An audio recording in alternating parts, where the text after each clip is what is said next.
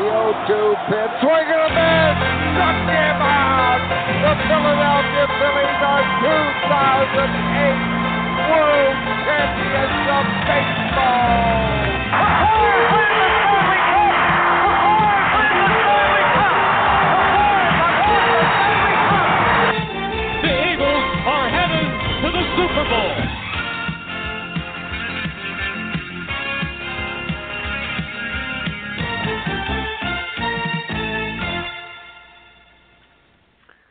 Wednesday, April 19th, 2017. Welcome to the Philly Press Box Radio Roundtable brought to you this week by the Irish Rover Station House. I'm Bill Furman. I'll be your host tonight along with my partner, Jim Chet Chesko. Chet, the NFL draft is now one week away, April 27th through 29th, which covers two more Philly Press Box radio shows. Last week, we started off our coverage with Hall of Famer Ray Didinger, and this week, we've got our man Fran Duffy back for the fourth year in a row, and I can't wait to talk draft with Fran. Yeah, we do look forward to this one every year. Bill Fran will talk about all of the likely first round picks, throw in a few sleepers for later rounds, and much more. He is something of a draft guru, and he's the video content manager for the Philadelphia Eagles, that Fran Duffy. He sure is. A friend, welcome back to the show. Glad to have you, my friend. Bill, Jim, appreciate you guys having me on. Thanks again.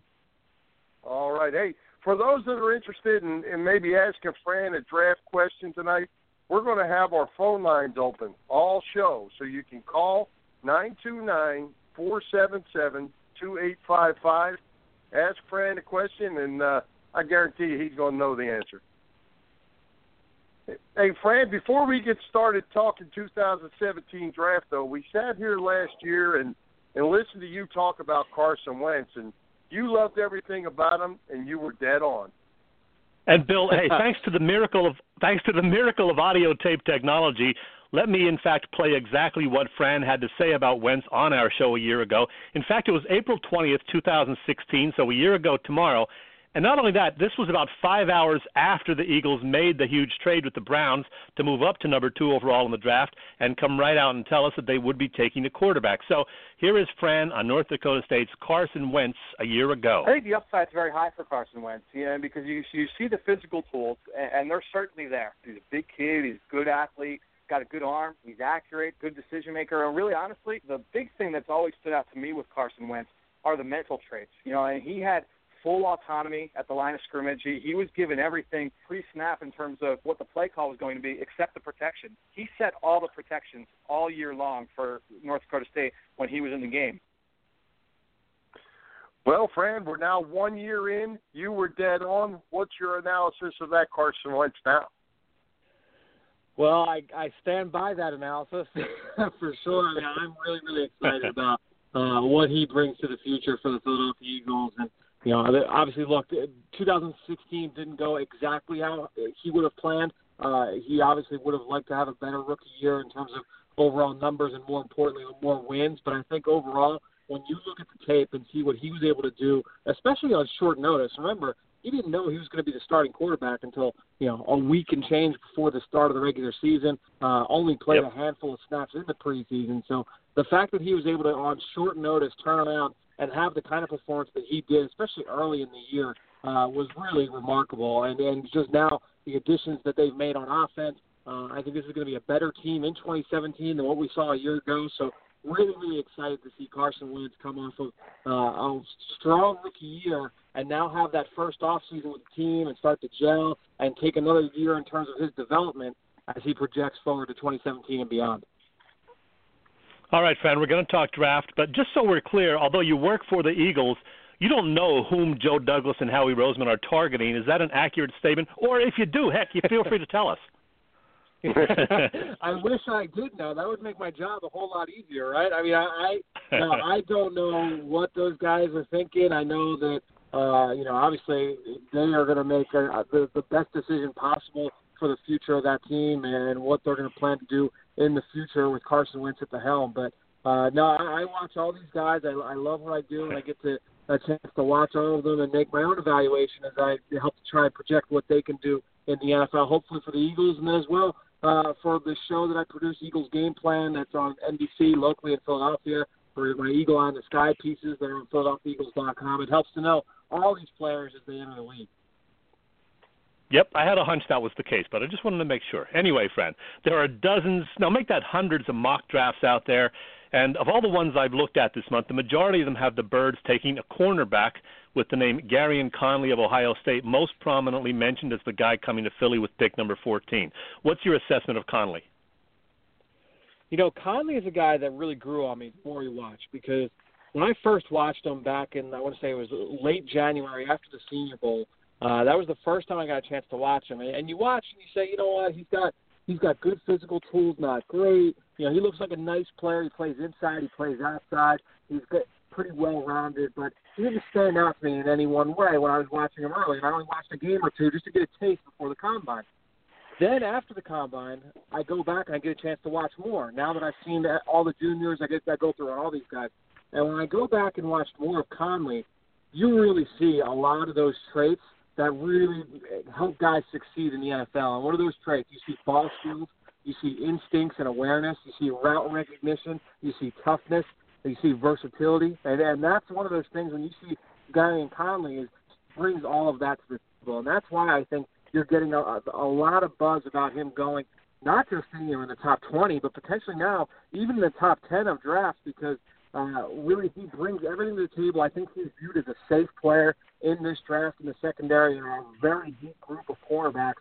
And Conley is really intriguing because he has all the physical tools. You can check all the all the boxes you want with Gareon Conley in terms of size and speed and ball skills, but then also a lot of the mental traits. And he, he made so many great plays in zone coverage this past year for Ohio State. He made a lot of plays in man as well. So you see that scheme versatility, the position versatility to play inside and outside.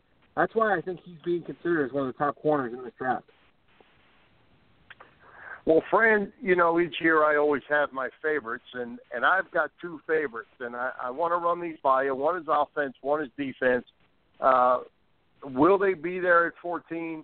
If they are at 14, would Fran Duffy pick them if he was on the clock? Offense, you know I love that Christian McCaffrey. I think he does everything. And defensively, Reuben Foster to me is a he is a game changing kind of linebacker along that C.J. Mosley Alabama bloodline. What what's your say? Yeah, I love both players. You know, I think when you look at Christian McCaffrey, uh, I think he's the number two running back in this draft. He's six foot. He's 205 pounds. He's got all the athletic traits you want. He's obviously a great kid off the field, but just looking on the field, he's a dynamic threat out of the backfield in the passing game. But more importantly, and to me, if he was just a dynamic threat out of the backfield in the passing game, I don't think you'd be talking about him in the top 20. But I think the fact that he can be a primary ball carrier in an NFL offense, which he has shown he can do, he carried the ball or touched the ball 670 plus times over the last two years. He can handle a heavy workload, and he did it in a pro style offense for Stanford. So he's got good vision between the tackles, really good feel for operating in tight spaces. But then also when you add in that third down value, that ability to be moved around the formation, and he's one of the best route runners in this class, regardless of position. Christian McCaffrey is an outstanding football player. And then you go to Reuben Foster, who to me, honestly, if you're just going based off what he does on the football field, he's uh, probably a top five player in this draft. He's physical. He arrives at the ball with bad intentions. He's athletic. He's got sideline to sideline speed. He can come downhill and play uh, in the run game, but also play in reverse and pass coverage. The question you're going to have, and you mentioned C.J. Mosley, and I'm really glad you mentioned him, Bill, because remember C.J. Mosley that year was viewed the same way. He was viewed as one of the safest players in the draft, and you know, he was a, a dynamite player that was going to be seen as a, a one year, a first year starter that would be a Pro Bowl talent. But he fell a little bit, and why did he fall a little bit? Because not everybody felt comfortable with him moving forward, not on the field but off the field. And it wasn't necessarily the off the field concerns; it was his knee. People had some issues about him medically. But now you look at Reuben Foster, there are some conflicting reports about his shoulders and what that looks like moving forward. He got dismissed from the combine. I don't remember ever seeing anybody get removed from the combine midweek, and, and so people are worried about, you know, am I going to be able to be comfortable with him off the field? Now, this is what happens at this point of the year. Now, over the last couple of weeks, every team is now going to do work on guys like Reuben Foster and some of the other character concerns in this draft and feel like, okay, am I comfortable taking this guy in round one and round two and round three? and bringing him into our culture, how is he going to respond? How is he going to be a part of what we try to do here as a football program?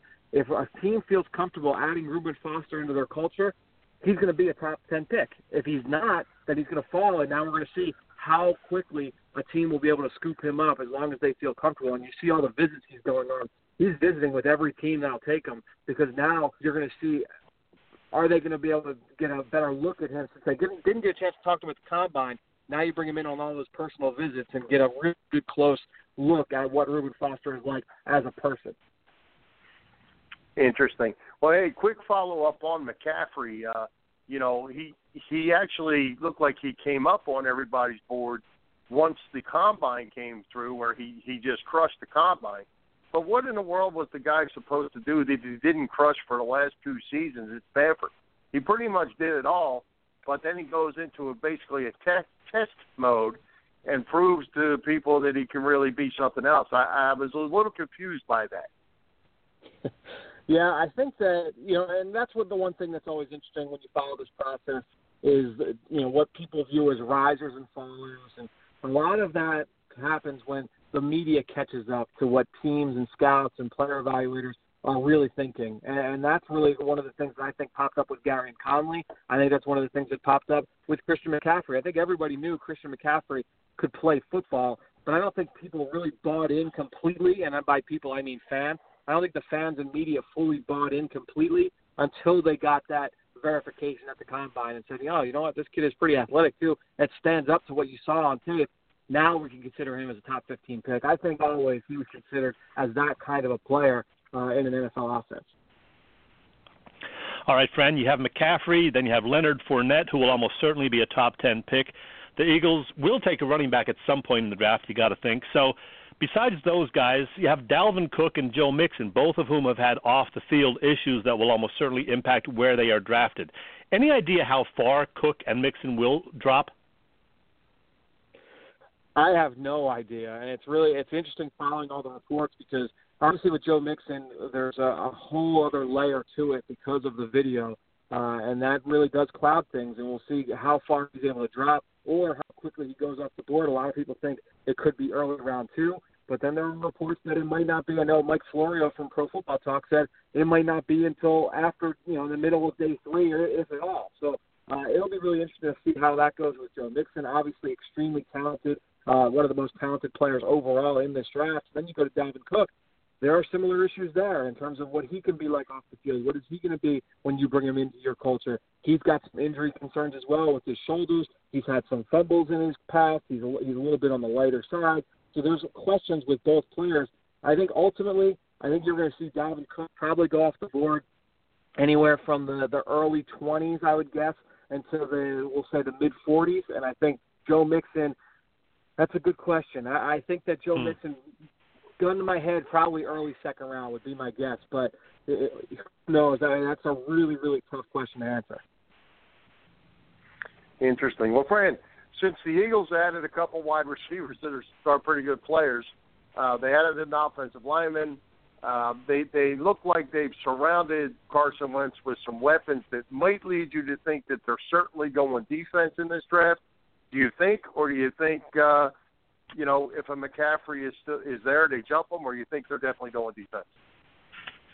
No, I, I think that honestly, you're, the the Eagles are going to let the board come to them. They're in a really good spot, and I've been saying this now for a couple months. Where when you look at this draft, I always hate to be picking in like the the five, six, seven range because I think you can get really good value compared to those players where the Eagles are at in terms of that early teens until the late part of the first round. I think there's a, a huge clump of players that are all around the same quality of talent. And really, what it's going to come down to is, look, there, there are 13, 13 teams pick ahead of them, and there's only so many players that can go in that first 13 picks. In fact, my research shows only 13 can go before the Eagles pick. So really, what it comes down to is when you look at the two backs, you have Leonard Fournette and Christian McCaffrey. You've got those three big receivers. You've got O.J. Howard, your tight end. You've got the three edge rushers in Myles Garrett, uh, in Derek Barnett, Charles Harris. You've got the interior guys in Jonathan Allen, Solomon Thomas, Reuben Foster. You've got any combination of the corners. You've got the two stud safeties. So many great players. Not all of them can go in the fir- in the first 13. So now you can let the board come to you they're going to have some options there, and I do believe that they're going to take the best player available uh, based off what they see as their board, and that's the big thing. Every, every team, all 32 teams, are going to have different boards and how they view players, and based off their interactions with them throughout the process, they're going to go by their board and select the best player for them and their team moving forward. One of the guys you mentioned, Fran, is uh, that defensive end, Derek Barnett. Some people say he could go in the top 10, but as you said, it's kind of a real crapshoot this year. So many good players in the top half of that first round.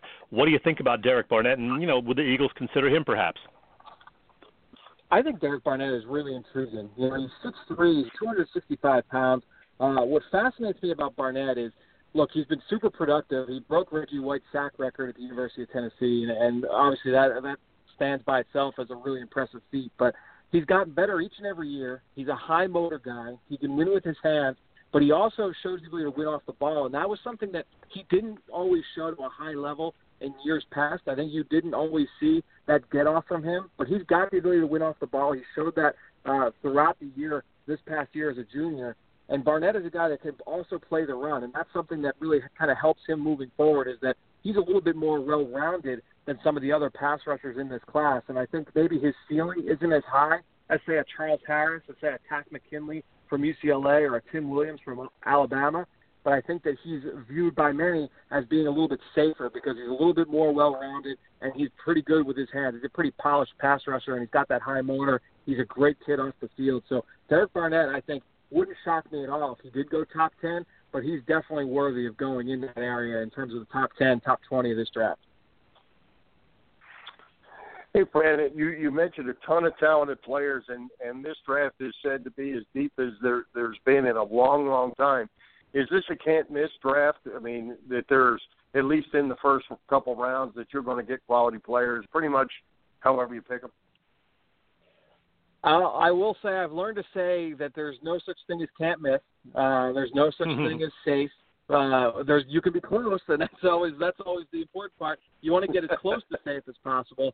Uh, but this whole thing is a projection. You know, I think that that's one of the big things that's lost, and that's why the character evaluation of players is so important and is so undersold from a public eye. Is that we all can watch tape, and you know, I can watch you know three games of one guy. Bill, you can watch the same three games and come away from a completely different opinion.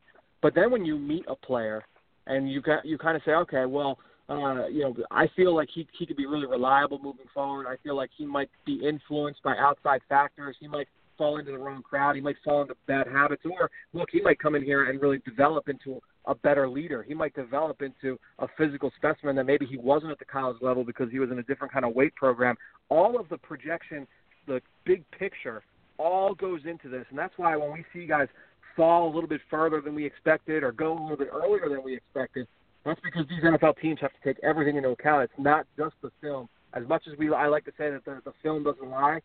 At some point, you do have to take everything into account, and that's off the field. It's medical. It's athletic testing. It's, it's everything is a big part of the picture. Hey, Fran, we said we'd take some calls, and we, in fact, do have a call, and I think I recognize this number. It's a guy who's on our show uh, quite frequently. He's helped us through the uh, past NFL season with making picks and analysis.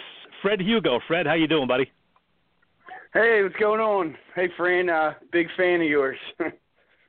I appreciate it. Thanks, Fred. Thanks for calling in. yeah, so I I listened to you on like the college draft a lot, and you always do that uh, three for one thing at the end. So I was gonna try to give you three names real quick, and then I'll just hang up and listen to what you got to say. Sure, sounds good. Is that cool? Um, Yeah, absolutely. It's here. I got Shoot. the three guys that I, that I kind of like for the. Well, I, I doubt they'll get the one guy, but I, I, I like in the draft. So Justin Davis, Garett Bolles, Antonio uh, Kpassagnon from Nova. All right, very, very interesting. So uh, Justin Davis, the running back from USC, who, uh, who I'm a big fan of, and, and one of the things that I like about Justin Davis is his vision inside. I think he's a sneaky good athlete. He hasn't been able to do a full slate of athletic testing because of an injury this off season. But Justin Davis, at six foot one ninety eight, he's long, he's lanky, he's really smooth, and he's got good vision. He can impact the game on third down. You do worry that he's never been a full time ball carrier. You do worry that he has had some issues with ball security in his past, but I like Justin Davis. I think his skill set projects really well to the NFL level, and he's got the ability to be a primary back. He's just never done it, and so that's a little bit of a projection there. Uh, you mentioned Tanoh Kpassagnon from Villanova, who, you know, look, guys, I've been going to the Senior Bowl. I think this was my sixth, my fifth or sixth Senior Bowl, and I don't know that I've ever heard the audible reaction from the crowd of scouts and GMs and coaches and media and fans that I heard at the weigh-ins when Tanoh Kpassagnon walked up on stage without his shirt on at six seven, you know, 280 pounds, just chiseled. I mean, the, the kid is is built like you you know like you and I would kill to be. Uh, and really, when you watch him at Villanova, he's got a lot of physical tools that are going to have a lot of people intrigued. I mean, he can get off the ball uh, better than you would think for a guy that size. He's got positional versatility. He can bend a little bit for his size, and some people wonder: is he an interior guy? Is he an out? Is he an outside guy? Is he an outside edge rusher? what is he at the NFL level? He does need to get stronger. He needs to get more polish with his hands. But I think a lot of people view a kind of a, a moldable ball of clay that they can turn into an all-pro caliber player. I've heard some really interesting player comparisons for him throughout this process. And then the last player you mentioned was Garett Bolles, and he, and he is the best player of that group. Bolles is really intriguing. You know, he only played one year of big-time college football as a junior college transfer to Utah. Uh, and really, when you look at Garett Bolles, he's got some of the lightest feet in this tackle class. His feet are outstanding. He's an outstanding puller. I mentioned with Reuben Foster that he arrives at the ball with bad intentions. Garett Bolles arrives at the point of contact with bad intentions. And even though he's a little bit light in the pants, he tried to bury defenders on a consistent basis, both in the run game and then as well in the pass game. When he had his hands on people, he tried to put them on their back. And so you're dealing with a guy who's a little bit older. He's going to be a 25 year old rookie, and some people are turned off by that. But really athletic. He's a, again another guy that's kind of a moldable ball of clay because he's so green to the to the game of football. Missed a couple years th- during high school because of some issues he had away from the field. But Garett Bolles is really really intriguing on the field. I- I'll be surprised honestly if he falls out of the first round. I do expect him to go sometime in round one. Friend, let me ask you about another uh, local guy, Haason Reddick, the linebacker from Temple. He's projected as a first round pick. What do you think about Reddick? guys, I would say that probably nobody has been helped more during the pre-draft process than Haason Reddick. And not to say that his tape wasn't good. I mean, he led the country in tackles for loss this past year. Uh, I think it was 18 and a half tackles for loss this past year for the Owls. He's a two-year starter at defensive end.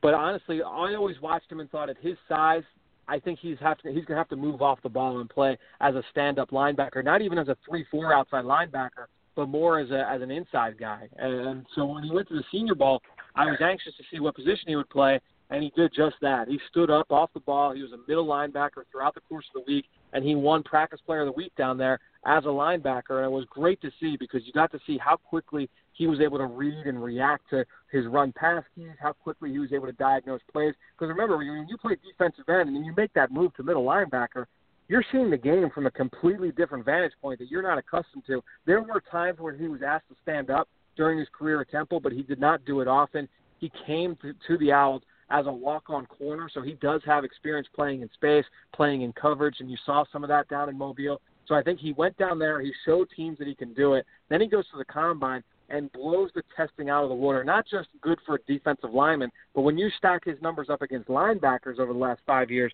his testing was outstanding. And so you showed a player that has pass rush ability, can play in coverage, has the physicality to play at the point of attack. He's athletic. He's green. He can play sideline to sideline. He's got a high motor.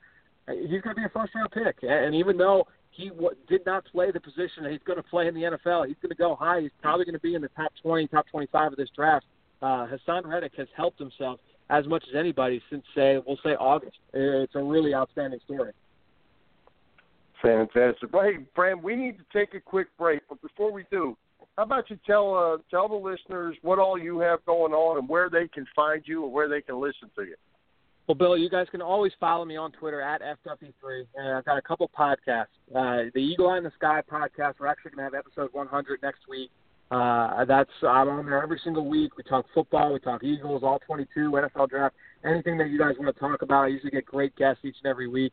We have the Journey to the Draft podcast as well, uh, where we're talking NFL draft throughout the course of the offseason. That's also over at PhiladelphiaEagles.com. You can catch that both of those podcasts on iTunes. And then next week for the draft, this is a great opportunity if you're a big Eagles fan, if you're a fan of Philly sports, and you're watching the draft and you want kind of a second screen experience, or if you want something that's a little bit more honed in on your favorite team, tune into Eagles Draft Central. We're going to have a preview show on Wednesday, but then Thursday, Friday, and Saturday, when the Eagles are on the clock, and we're going to be live all night on Thursday, wall to wall.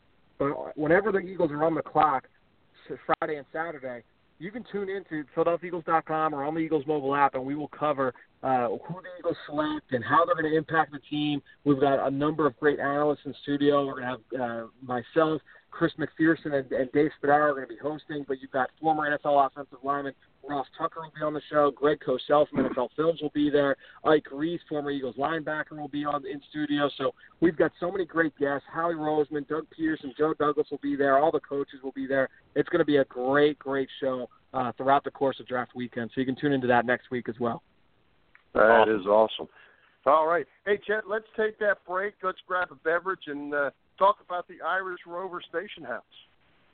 Taking a break from the football talk now to welcome Chris Gaskill back to the show. Chris is the bar manager of the Irish Rover Station House in Langhorne. What's happening at the Rover these days, Chris? We are your home for the Phillies this season. We've got Bud Draft specials and our Teeter Tot menu for every Phillies game. Plus, Budweiser's throwing huge Phillies tailgate parties here every month with opportunities to win tickets to the game. You don't want to miss it. You've got DJs there Friday and Saturday this week, and then on Tuesday there's a paint party. What the heck's that? Paint parties are great. You grab a couple friends. We supply canvases and paint. Tickets are twenty five dollars, and come have a cocktail, and we'll teach you how to paint something. Plus, you're now taking reservations for Mother's Day. It all happens at the Irish Rover Station House on Bellevue Avenue in Langhorne. Thanks, Chris. Thank you, Chet. All right, back to you, Bill Furman. All right. Appreciate it. Grab that beverage up. And, uh, Fran, I've got another question for you right out of the chute. A mystery man to me. How about that Jabril Peppers? Where's he going to play in the league, and where is he going to get drafted? He's all over the board. Bill, I imagine he's probably going to go off the board late in round one or early round two. And really, what I, th- you know, it's interesting because so many players over the last few years have made that transition from safety to linebacker because of the way that they play the game. Jabril Peppers arrived at Michigan as the number one corner in the country. Uh, he played at corner his first year. Then he moved to safety, and he played mostly as a slot corner in 2015. Then the new defensive coordinator Don Brown shows up at Michigan, and he moves into linebacker, and he plays the Sam linebacker role. So he's played all over the field on defense, not even counting his his job as a returner. And on offense, he's played every skill position. But when you look at him on defense, he's played every single role. So he's almost kind of a, a jack of all trades, master of none at this point. And when you look at him and the way he was built, I was really anxious to see how he was going to show up at the combine looking. Was he going to show up at 218, 220 and make that transition to linebacker, or was he going to show up at 208, 205 and show, you know what, I'm going to be a safety. Well, he walked up to the to his uh, press conference to the podium. The very first thing he says is, "I'm a safety. What do I look like? I'm a safety." So he fully intends to play in the defensive secondary moving forward. Uh, and so right now, I would imagine that's how he's going to start his career. He thinks he's closer to an Earl Thomas. I think he's closer to a Kam Chancellor type of player, a guy that's really comfortable playing close to the line of scrimmage. He can play in coverage. Uh, I don't know if he's big enough right now to cover, you know, a Rob Gronkowski type of, of tight end, but I do think that he can play in a, va- a variety of zone concepts. He's got that versatility to be able to line up where you need him, but he looks really comfortable near the line of scrimmage as well. I do think that he's going to end up going off the board between, we'll say, the 22nd pick and we'll say pick 48. I think he's going to go somewhere in that range as a strong safety type in an NFL defense. Fran, I guess uh, we have to talk about quarterbacks. The Eagles got their man last year, and I guess it's a good thing because this year, three or four quarterbacks could be taken in the first round, but the experts say none of them is a can't miss. You have, you know, Mitch Trubisky, probably the first guy to go among those three or four. Um, but who do you like, and how good a crop of quarterbacks is this this year? Uh, guys, guys, it's not a very good crop and and so and it, that's why it makes honestly it makes Howie Roseman Doug Pederson and all the Eagles decision makers look really good for the move that they made last year to make sure that they were able to be in a position to acquire Carson Wentz. But you look at this class and there's just a lot of question marks. You know, Deshaun Watson is my favorite quarterback of this class. I do think he has a chance to be a solid NFL starter, not to the level of what I viewed Carson Wentz a year ago, but I do think that Deshaun Watson can run an NFL offense. You know, he, he doesn't have the physical upside of some of the other players in the class, but I feel the best, I feel the safest with a guy like Deshaun Watson and his decision making skills. Uh, he did have some bad interceptions this year, and that's what turned some people off. He's not the biggest kid at 6'2", 215, but I think he's got a quick release. I think he's obviously got the ability to make plays with the football, but more importantly, you see that accuracy. You see he's got enough arm strength to be able to hit all areas of the field. And overall, I think he's just got the most well-rounded game of the group. A lot of people are really high on DeShone Kizer. A lot of people are really high on Patrick Mahomes. And I think both players have all the physical skill sets that you want to play quarterback. If you want to close your eyes and draw up what a quarterback looks like, you're drawing up uh, Patrick Mahomes or DeShone Kizer, You know, six four, six five, two hundred and thirty pounds. But I think with Kizer, you see too many bouts of inconsistency, so too many ba- boneheaded throws, uh, especially in crunch time of games. And then with Mahomes, he's fighting an uphill battle because he's coming from an air raid scheme that has not projected NFL quarterbacks well at all. Uh, we've seen uh, over a dozen quarterbacks come from similar schemes over the last, you know, 10, 15 years, and none of them have turned out to be quality quarterbacks in the NFL. Between you know Tim Couch and uh, you know obviously Jared Goff came from that similar scheme last year. You got Geno Smith, you've got Brandon Weeden, you've got Johnny Manziel. Uh, it's it's a kind of a murderer's row of quarterbacks that have not worked out at the NFL level. So he's he's got that working against him. But then also the way that he plays the game is so outside of structure and so spontaneous that it's almost Johnny Manziel like, where you don't know what you're getting on any given play. And while that's fine, you, we see Aaron Rodgers run around and make a play. We saw it with Brett Favre. It's just such a, a, a rare occurrence to see a quarterback be able to play that way consistently and have NFL success.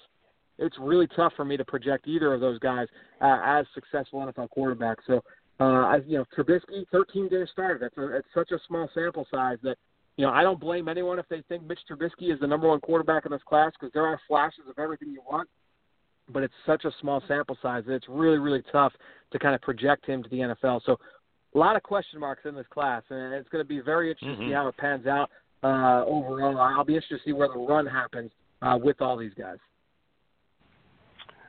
Well, Fran, I know you have a big board in front of you, and we're going to talk about some NFL or NFC East teams and their needs uh, but your board right in front of you right now, if if Fran Duffy's on the clock, who the Eagles taking at 14?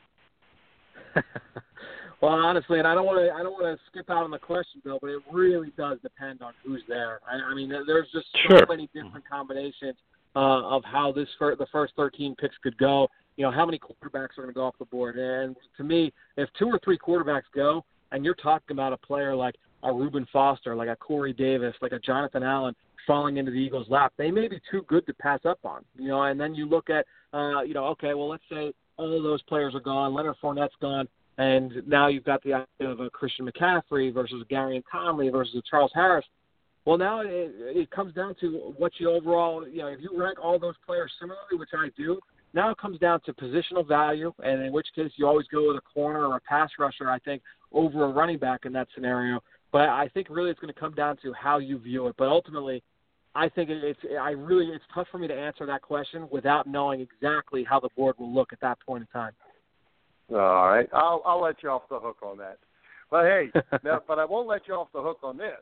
With all the talent that's out there, what do you what do you see the chances of trading down, or do you think there's really somebody that they might be after that they'd be willing to trade up? I think I think most every team in the NFL, if given the opportunity, would always trade down. The question is, do you have a team that wants to trade up? And that's always the tough part. Um, and so we'll see. I think we'll see if the if when that run on quarterbacks happens.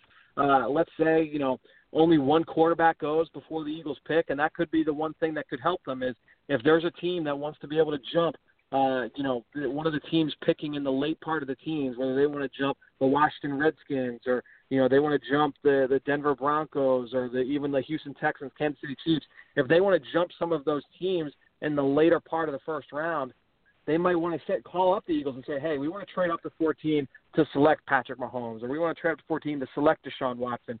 Now you might have a partner to be able to trade down and try and make some kind of a deal happen, and that could be really interesting. But uh, you know, overall, I think every team, if given the opportunity, would want to trade down. Would they want to trade up? I think that would be tough. I think really when you're looking at the way that they've built this, and they've got eight draft picks this year, which is outstanding considering they just traded uh, so many picks to be able to move up to select Carson Wentz and still have eight picks this year. I think that's great by Howie Roseman and his team. But I'll be I'd be surprised if they traded up in round one. But we'll, we'll see. I mean, anything could happen, and that's one of the things I've always learned following this process as well. Very interesting. Well, hey, Fran, uh, talking about the East, right? The Cowboys think that they're they're close. Now they've lost a couple linemen. They've you know they've got some holes they've got to fill. They had a quarterback that played out of his mind, and a great running back as a rookie as well. The Redskins have lost a couple receivers. They they've got some problems. The Giants they have some holes as well. Where do you see these guys going? Washington picks closest to us, and then the Giants, and then the Cowboys last. How do you see their needs? I think when you look at Dallas, it's got to be defense, defense, defense. I mean, they need help off the edge. Randy Gregory has not worked out. You'd be that's a huge question mark moving forward. Uh, they've lost a lot in the secondary. They lose starting safety Barry Church. Uh, they lost the cornerback uh, Brandon Carr. They lost Mo Claiborne. So they've got Bob Jones. They signed Nolan Carroll, but what else do they have in that secondary? So I would expect any of those corners in the back end of round one. It might be a Teez Tabor. It might be even a, a safety like an Obi Melifonwu. Uh, somebody along those lines, even a Jabril Peppers could go to the Dallas Cowboys, and I think that's where they're going to look is on the defensive end or on the defensive side. Uh, so it could be pass rush help or secondary help. I think you look at the New York Giants. A lot of people early in the process had them with a tight end, and I don't know that uh, that that's the route that they're going to necessarily go. But I think when you look at the offensive line, that's an area where number one, it's good value. I think that's where you start seeing some of those offensive linemen come off the board, whether that's a Garett Bolles or a Ryan Ramczyk, uh, one of the Cam Robinson, any of these tackles. I think they need some help there after Ereck Flowers has not worked out. Uh, they lost Johnathan Hankins in, de- in free agency, the defensive tackle. So could they address that position? Uh, and then also quarterback. I think they could they could start looking ahead down the line uh, for Eli Manning's replacement as well. So I think that would be interesting. And then you look at Washington.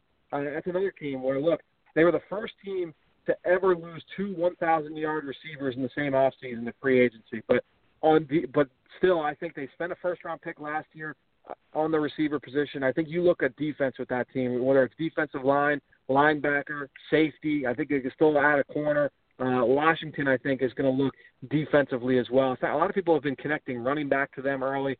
I don't see that. I think it's more defensive help for the Redskins. Friend, we keep hearing that this is a pretty deep draft for cornerbacks. We know that uh, it's an area of need for the Eagles and some other teams. Um, who are your top five cornerbacks? top my top five, and keep my every team's going to have it differently because of what they want on their sure. team and, and how they'll fit their defense. But when I look at the cornerback position, I love Tre'Davious White. He that's my guy. Uh, I think that he, you know, he's got uh, such a well-rounded game. He's 5'11. He's 190 pounds. But when I look at defensive secondary and particularly corner, I look at three traits. I look at instincts, I look at ball skills, and I look at competitiveness. And Tre'Davious White has all three of them, and, he's done it at a high level for four years for LSU. He's a four-year starter. He's played every position in the secondary, so he's got that versatility. He can come downhill and defend the run. Uh, I just love everything Tre'Davious White brings to the table, and he's one of my favorite players overall in this draft. I look at Kevin King uh, from Washington, a guy who's got great athleticism, but also outstanding size and length. Again, he's got that competitive edge. He's played a number of positions as well. He's played inside, outside, and he started his career at safety. Uh, I love Gareon Conley for all the reasons I mentioned him earlier. Uh, he brings a lot of those traits to the table. I think Cordrea Tankersley from Clemson has really interesting upside. You know, he, he's given up some big plays over the course of his career for a lot of different reasons. There was never one central issue with him, but when you look at size, speed, ball skills, toughness, ability to disrupt at the line of scrimmage, Cordrea Tankersley from Clemson, six foot one ninety four, really really intrigues me. Uh, and then uh, lastly, I, I want to throw in. I guess you could throw in Marshon Lattimore, uh, a player that uh, many people have ranked as the number one corner in this class because he's got all the measurables. I mean, he ran four four three six or four three four at the combine. He's six foot. He can go up and, and attack the football in the air. He shows natural ball skills. He's not as great a run defender as some of the people that we've mentioned before, but we know that when you play the cornerback spot, it comes down to how you play in coverage, and he's got man-to-man ability. The big question mark with him, and this is what could cause him to fall a little bit in the draft, is will his injuries be able to hold up? He missed his first two years, a, large chunk of his first two years due to hamstring injuries. He wasn't able to finish his combine workout because of a, a soft tissue issue. So now you've got two two years and now this combine workout that were kind of hurt by some injuries. Can Marshon uh, can Marshon Lattimore stay healthy uh, over the long haul? And that's going to be a question that teams have. But he's got all the physical traits you want, and so now it's going to see uh, after meetings with the doctors uh, how is he going to feel with the trainers. It's going to be very very interesting to see Marshon Lattimore where he ends up going in this draft. And what about Quincy Wilson? Quincy Wilson's interesting because he he's big, he's physical. I think he's gotten a lot better over the course of the last two years at the line of scrimmage and press coverage. That was an issue or a concern I had coming into the year, but he did get better with his technique and with his discipline uh, at the line of scrimmage. He's a very good run defender. Some people think he would have to make the move to safety. I do think that for a lot of teams, he can play corner because of his ability. He's got good ball skills and he's got a, a really good edge to him. Um, I wouldn't put him in the realm of some of these other corners that I've talked about. I do think he's more of a day two guy, but I think Quincy Wilson is really, really impressive in a lot of ways. I really like the physical competitive edge that he brings to the cornerback spot. Hey, Fran, uh, how about sleepers? Is there anybody that's laying out there that uh, really has you impressed that uh, is climbing up on the boards maybe that people aren't thinking about? Well, I think if you go back to the fall, one player that was overrated by most in the media was Desmond King, right from Iowa, and he was counted as a top 10, top 15 pick for most of last spring and summer, and then into the fall. Even though he was listed 5'10", 205 pounds. And to me, whenever I watched Desmond King, I saw a guy who was uh, an inch and a half shorter and probably a step slower than what you would want as an outside corner, a guy that you would pick in the top 15 everyone he goes to the Senior Bowl. He doesn't have a great week down there. He gets beat a couple times in one on ones. Doesn't look great, and then you know he didn't get a chance to test at the combine. So you know what is he? Some people thought oh he's going to have to move to safety. Now I think he's completely underrated, and now I because he's a good football player, even though he is shorter and even though he is a little bit slower than you'd want. I mentioned those three traits earlier: the the toughness, uh, the instincts, and the ball skills. None of that has anything to do with speed and, and quickness and size. I think Desmond King has all of those traits. He's got outstanding natural ball skills. He's instinctive. He's a four-year starter. He can play inside and outside, and he's got great instincts. And when I look at Desmond King, I see a guy that can play inside in the slot for sure at the NFL level. I still think he can play corner for some teams, and some people think he can move to safety, and he's embraced that. He, he said uh, at the combine that he'd be willing to make that move to safety. I look at a guy like Cam Sutton from Tennessee. I like him even maybe even a little bit more than Desmond King. I think Cam Sutton is very similar in a lot of ways. 5'11", 182 pounds, a little bit lighter than you'd like. He's lighter than Desmond King, but Cam Sutton has great ball skills, and again, another guy who's really instinctive, has a really good feel for reading route concepts, both from man and zone coverage, and then finding the ball in the air downfield. I think Cam Sutton is another player who's really, really underrated in this class. Uh, and that's just two guys from the cornerbacks. But this cornerback class is so, so talented, so, so deep. You can go 14, 15, 16 players and find quality starters. Not every team is going to see that, but uh, to, to me, in my eyes, I think there are 14, 15 guys that could probably come in and start, depending on the scheme, out of this class. And so, you know, I just named two sleepers just from that group. But I, you know, I can go on and on uh, for other positions, but uh, it's a really, really good group overall. A lot of key positions. All right, friend, uh, we're running out of time. Top two picks in the draft, the Browns and the 49ers. Is it a lock that Cleveland takes Myles Garrett, the defensive end from Texas A&M? And what about the 49ers? I think it's definitely a lock, you know, to me. And I don't, I haven't been I don't know anybody in the Cleveland organization. I, I would be so shocked. I'd be blown away if they passed on Myles Garrett, number one. And then number two, San Francisco it's tough because you have a first time head coach, you have a first time general manager with no experience whatsoever. He's never been in a front office, so it's not like you can look at him and say, "Oh, well, you know, when he was with this team, they they did they did this." There's no background that you can work on with John Lynch. So where are the what are they thinking? That's a big question. There's a lot of rumors that they could trade out uh, if there's a willing partner there. Are they? They've been connected to Leonard Fournette. They've been connected to Solomon Thomas because of the Stanford connection with John Lynch. You know, where are they going to go? that's really really tough to answer. I my, I would say that because of so of how little fanfare there has been, I would imagine that they will not go quarterback, and I think that they will probably go with who they view as the best player, and that could be Fournette uh, or it could be Solomon Thomas, and that's been the guy that that's been connected to them in a lot of mock drafts. Solomon Thomas, as they make that move to a four-three scheme, could come in and play defensive end for them, uh, and I think that that could be the, the way that they go. Fantastic stuff. And hey, uh, our 45 minutes is up. We've used you up pretty hard tonight, and it flew by again. So let's, uh, as we wrap it up, let's uh, let our listeners know again how they can hear your draft coverage and everything else you have going on. Lay it out there again.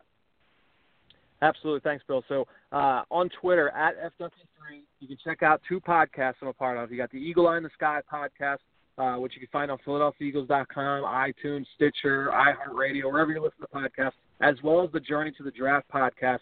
Uh, both are at PhiladelphiaEagles.com. So you can listen to both of them. We're gearing up for, draft coverage as well. Uh, next week, on Wednesday night and then also Thursday, Friday, Saturday through draft weekend. We've got Eagles Draft Central, which you can watch on PhiladelphiaEagles.com. You can watch it on the mobile app. You can check out a lot of that content on social media, on Twitter, and on Facebook.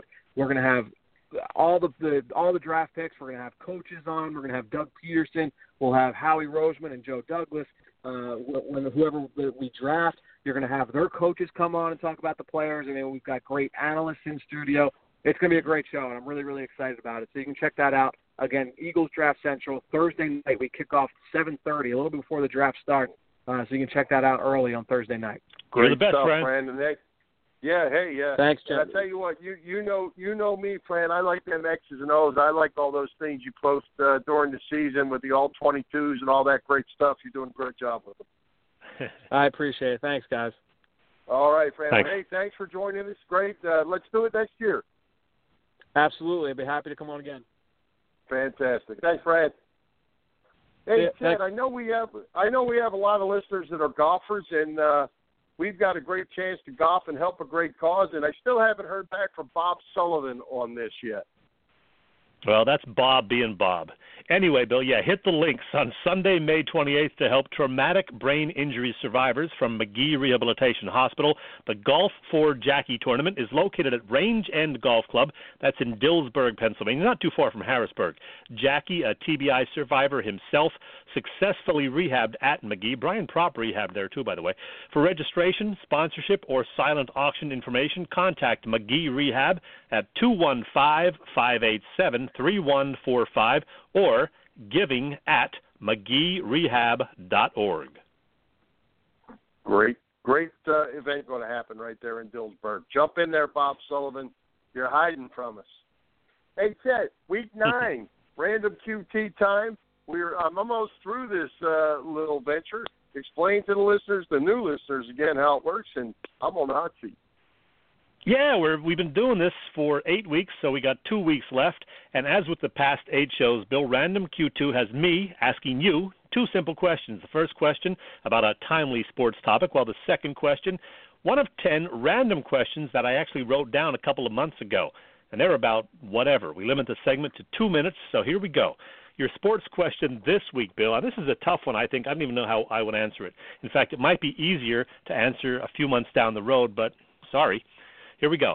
Bryan Colangelo, Ron Hextall, Matt Klentak, Howie Roseman. Of the four general managers in Philly, which one do you have the most confidence in to get his team over the hump and why? Ooh. I know it's not Um, Colangelo, so Well, no, it's not Colangelo. I, I am going to I am going to go Howie Roseman. I think I think Wow. the Eagles are the closest to getting there now, and with with Carson Wentz. They, you know, they're a game. They were a game out of the playoffs. I think they've done some things to improve themselves.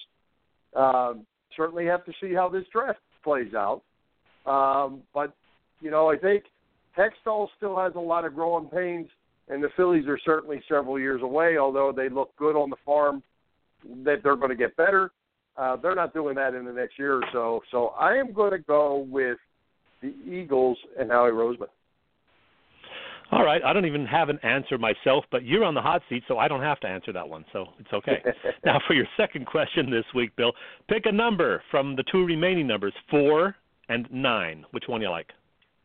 Four and nine. Let's go with uh, an old flyer. How about Bob the Hound Kelly?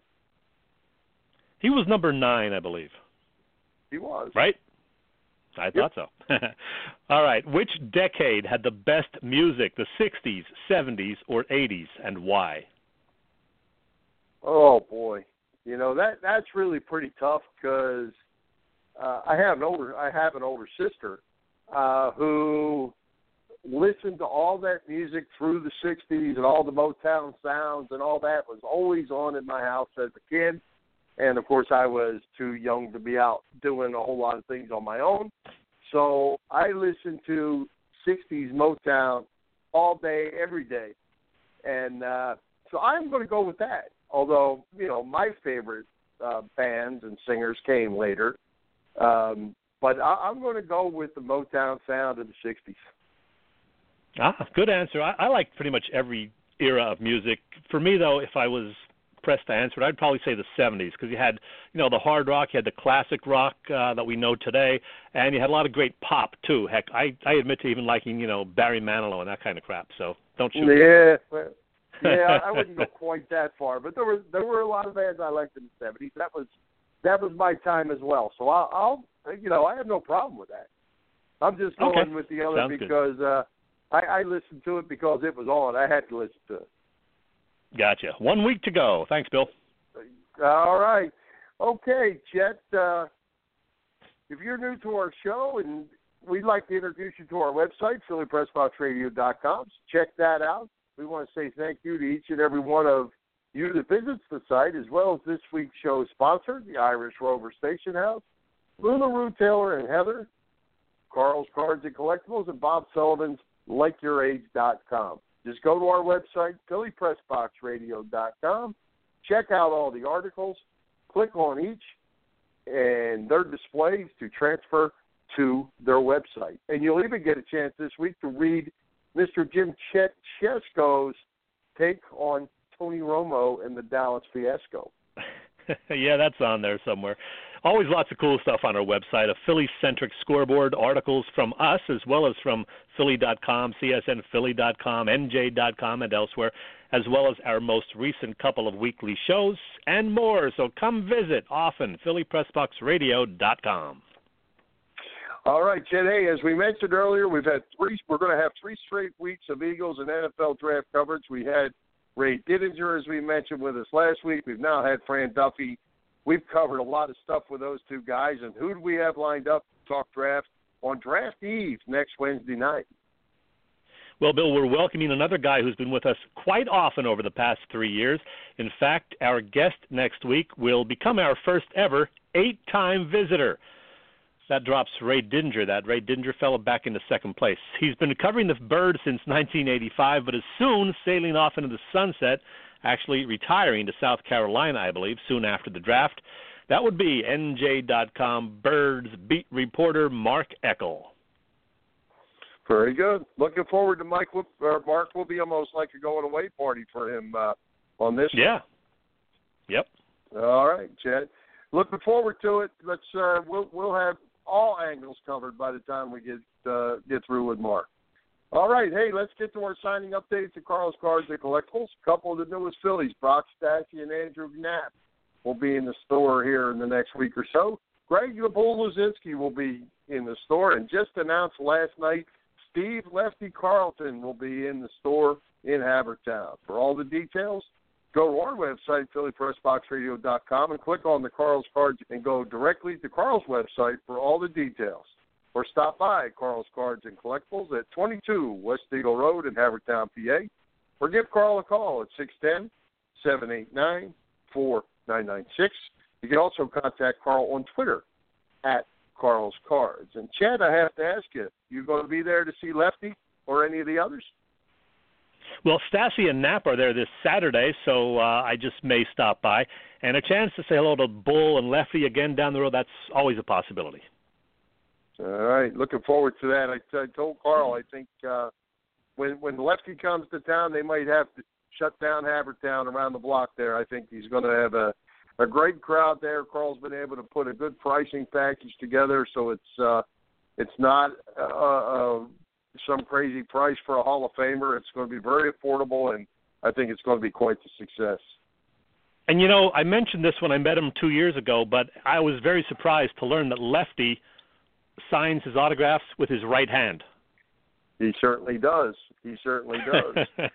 And, Can you and believe Brooks that? Robinson, crazy. And Brooks Robinson, who I've had an opportunity to meet many times, signs with his left hand. Go figure.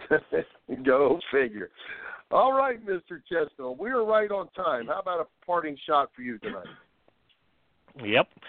Sometimes, Bill, you remember exactly where you were and what you were doing at the time of a momentous event. One such event for this Phillies fan happened 30 years ago. Specifically, it was a Saturday, April 18th, 1987, and I was driving from my home in Jersey to my parents' place in Mahanoy City, Pennsylvania, and probably speeding a bit in the hopes that I'd arrive there in time to catch the latter part of the Phillies Pirates game on TV that afternoon. You see, Mike Schmidt had hit home run number 499 the day before and could possibly get one more at bat in this ball game. Well, I don't want to get there in time to I didn't get there in time to see it live. I was about a mile from my destination when with the Phils trailing by a run in the top of the ninth, Schmidt did indeed get that one final at bat in the game and I think you know what happened. Here's the stretch by Robinson. The 3 0 pitch. Swing and long drive. There it is. Number 500. The career 500th home run for Michael Jack Schmidt. And the Phillies have regained the lead at Pittsburgh. 8 to 6. And the Phillies dugout comes swarming out to. You don't see Schmidt get very emotional going around the bases on a home run. He took, jumped on second with both feet. He banged his fist high around third base. The whole bullpen now is coming out. That is a storybook 500th home run. A great moment in Phillies history, made even better by the call from Harry Kalas and Whitey Ashburn. Still gives me goosebumps when I hear that one. Bill? Absolutely, absolutely. I remember where I was as well. And Jed, I'm going to tell you something. In the memorabilia yeah. collection, here here's something that I have. I met Don Robinson at a golf outing, and I had a baseball, and he had a couple beverages, and Don Robinson signed that baseball. I served up number 500 to Mike Schmidt. oh wow! Don Robinson, which I later had Mike Schmidt sign as well. So in the collection is a ball signed by Don Robinson and Mike Schmidt, and it says, I served up number 500 to Mike Schmidt. That is awesome. I love that. Pretty cool. Uh, that's one of them oddball items that uh, probably aren't many of them around, and I just happened to catch Mr. Robinson right at the right time, and he was more than gracious enough to sign that uh, ball, and it was really cool. Now, do you have a parting shot this week, or was that your parting shot? I I do have a parting shot because I didn't know what your okay. parting shot was going to be about. So, hey, Go Ken, for in life, you run into those few people that have great impact on your life in some way. If you went to Collingdale High School from the mid 1960s through the mid 1990s, that person was Mr. Jim Schlosser. He taught seventh and eighth grade science to every student that went through the school. If you were an athlete, Coach Schlosser coached football, basketball, and baseball in some capacity during all those years. For me, Coach Schlosser was my head football coach for three years, in which we only lost four games, including winning a championship for the first time in 35 years, and was also an assistant, or my assistant baseball coach. Coach not only taught us the game he coached, the games he coached, but taught us how to handle ourselves on the field with dignity and class. There was only one way, and that was the right way. He was certainly a man that was that we all learned a great deal from both on and off the fields. Sunday, Coach Schlosser will be inducted into the Delaware County Sports Hall of Fame for his accomplishments, an accomplishment that makes me and every athlete and student that went through Collingdale High School very proud. Congratulations to a great coach, but even better person. Much deserved. Beautiful. That, my friend, is my parting shot, and we have now hit nice. the top of the hours. Let's thank our special guest, Fran Duffy, Carl's Cards and Collectibles, Irish Rover Station House, Lula Road, Taylor and Heather, and Bob Sullivan's LikeYourAge.com for their continued support of the show. For Jim Chechesko, this is Bill Furman. We hope you enjoyed the show. We'll join Philly Press Box Radio next Wednesday, April 26th, when our draft expert Mark Eckel joins us. You can listen to our website, phillypressboxradio.com, our Facebook page, or on the internet at www.blogtalkradio.com slash Philly Press Box Radio or on iTunes, Stitcher, and now TuneIn. High hopes, Philadelphia sports fans. High